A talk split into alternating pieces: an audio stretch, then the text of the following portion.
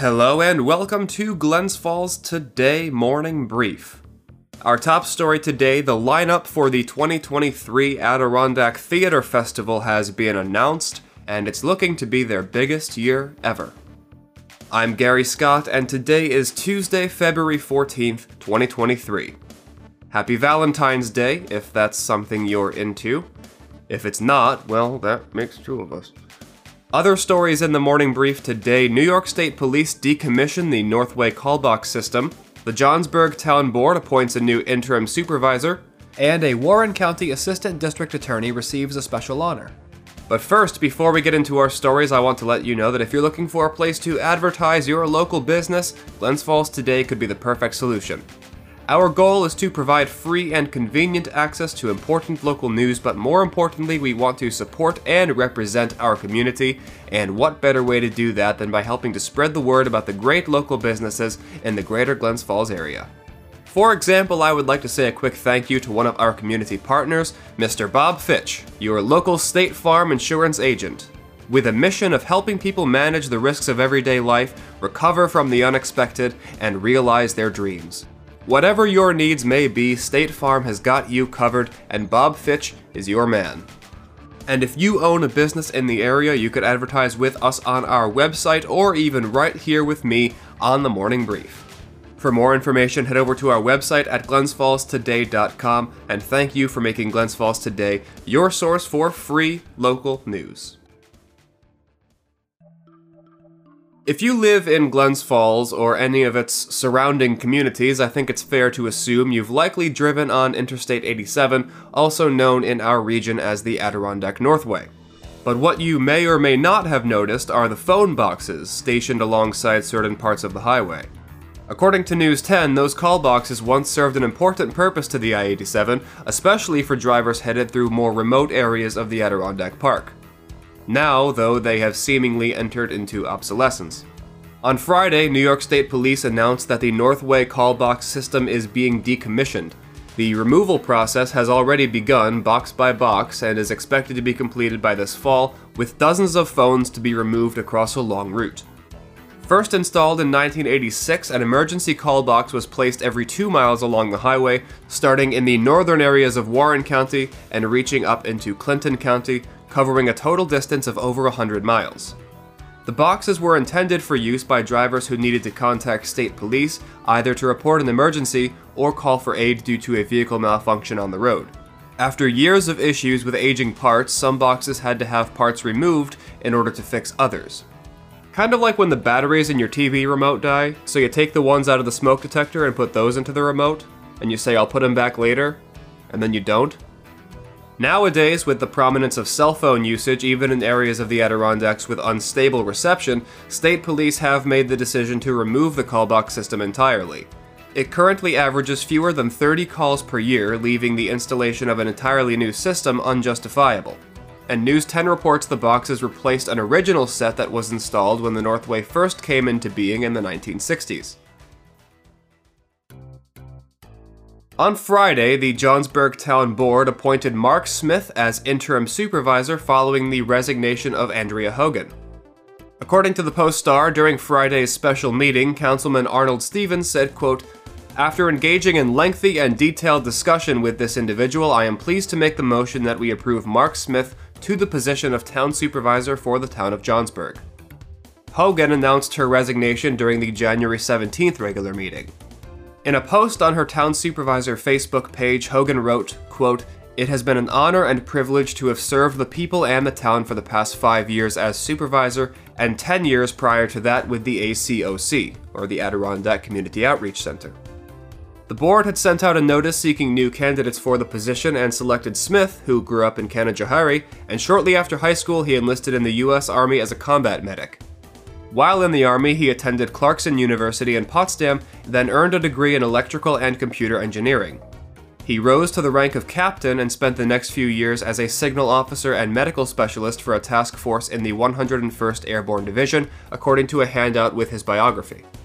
After the military, Smith went to work at a Belgian company designing, installing, servicing, and providing instruction for laser and photodetector device camera sorting systems throughout the US and parts of Western Europe. Later, he worked in Tokyo as a licensing project manager for a Japanese pharmaceutical company. In his many roles with that company, Smith was also a board director, overseeing a staff of between 4 and 35 and managing budgets ranging from 1.2 million to 72 million dollars. The Post-Star reports Smith took a hiatus from working to care for his father for several years before he died of cancer. Shortly after, however, he relocated permanently to Johnsburg and opened the consulting firm Global Pharma Solutions. In an open letter to the board, Smith said, quote, I bring extensive experience in project management and oversight, staff management, budget planning and oversight, negotiations, contracts, legal, and problem solving. Perhaps of greatest value is that I am not predisposed on any issue and can provide a different and fresh analytical input. I look forward to working with the board and engaging the people of the town. After Stevens' motion to appoint Smith, Councilman Gene Arsenault seconded, with all members voting in favor. The board then adjourned, the entire proceeding lasted about three minutes with no opportunity for public comment, which is permissible under state statute. Smith said afterward it's important to him that every citizen represented by the town board is heard and their concerns are being met. He said, quote, Walking into this, I want to make sure we're servicing everybody. At the end of the day, only 30% of the population lives in North Creek, 70% lives outside.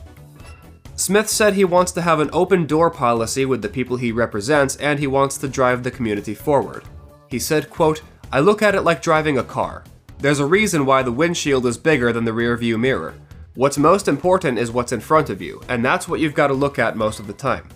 Smith's term will expire on December 31st after the regularly scheduled election in November.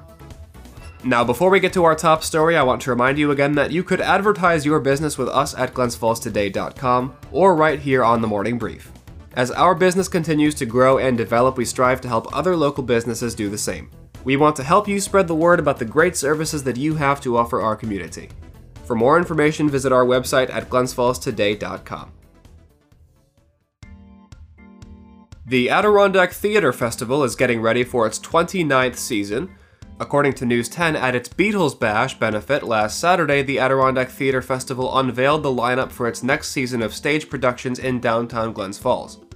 Music will be a central part of this year's festival, with every show on the 2023 lineup having its own music backing, as well as the largest total company of artists to ever come to the festival. All shows are hosted by the Charles R. Wood Theatre in downtown Glens Falls. Adirondack Theatre Festival Managing Director Tracy Sullivan said, quote, This year, the Adirondack Theatre Festival team takes our artistry to the next level. Audiences who enjoyed big productions like Front Page Flow, irresistible comedies like Slow Food, and cutting edge concerts like Mystic Pizza will see everything they love about ATF come together. There's so much talent packed into this season 27 actors, 18 musicians, 32 costumes, and over 50 songs make our subscription package the best entertainment deal in town. The festival's 29th season includes three shows. The season begins with The Last Wide Open, a comedy by Audrey Cefaly featuring music by Matthew Nielsen. Two co workers become star-crossed at an Italian restaurant after closing time. One is a waitress, sick of romance, and the other an immigrant dishwasher and poet. The two come together across three parallel realities. Next, Pump Up the Volume, based on the 1990 Christian Slater film, hits the stage. Teen Mark launches a pirate radio station from the bedroom of his small town home. A tragedy at his school is blamed on his radio station, and he must decide whether to keep the music flowing. Directed by Dave Solomon with book by Jeremy Desmond and music by Jeff Thompson, the Adirondack Theatre Festival will be the show's debut before it heads to Broadway. That is actually very cool. Third and final, tuning in is adjusting the dial on Glens Falls. The show is set to be the biggest in ATF's 29 year history, with 13 actors alongside a 10 person orchestra. Set in the 1960s, the residents of a retirement home continue to perform as they did in their glory days from the golden age of radio. Seniors and college interns team up to use music to fight off a CEO who has dark plans for the institution. Tuning In was written by Larry Cass, George Pinney, Ron Newell, and Sarah Cass with music by Larry Cass. News 10 reports the ATF is further embracing the music outside of its theatrical offerings. The Okee Dokee Brothers are coming to nearby Saratoga Springs in collection with Proctor's Collaborative. The family friendly show features Grammy winners Joe Mailander and Justin Lansing in a celebration of Americana and preserving nature. ATF producing artistic director Miriam Weisfield said, quote, these shows all tackle big themes the longing for human connection, the multiplicity of immigrant experiences, the tough truths of being a teenager, the struggles of a community against corporate greed, and the need to protect our environment. These shows inspire us to reflect on big topics while dazzling us with humor, heart, and great tunes. Tickets are on sale now at $130 for a full season package. They'll stay on sale until May 1st and can be bought online or at the Wood Theater box office located at 207 Glen Street. Warren County First Assistant District Attorney Matthew D. Burin has received the prestigious Robert M. Morgenthau Award for exemplary work as a prosecutor.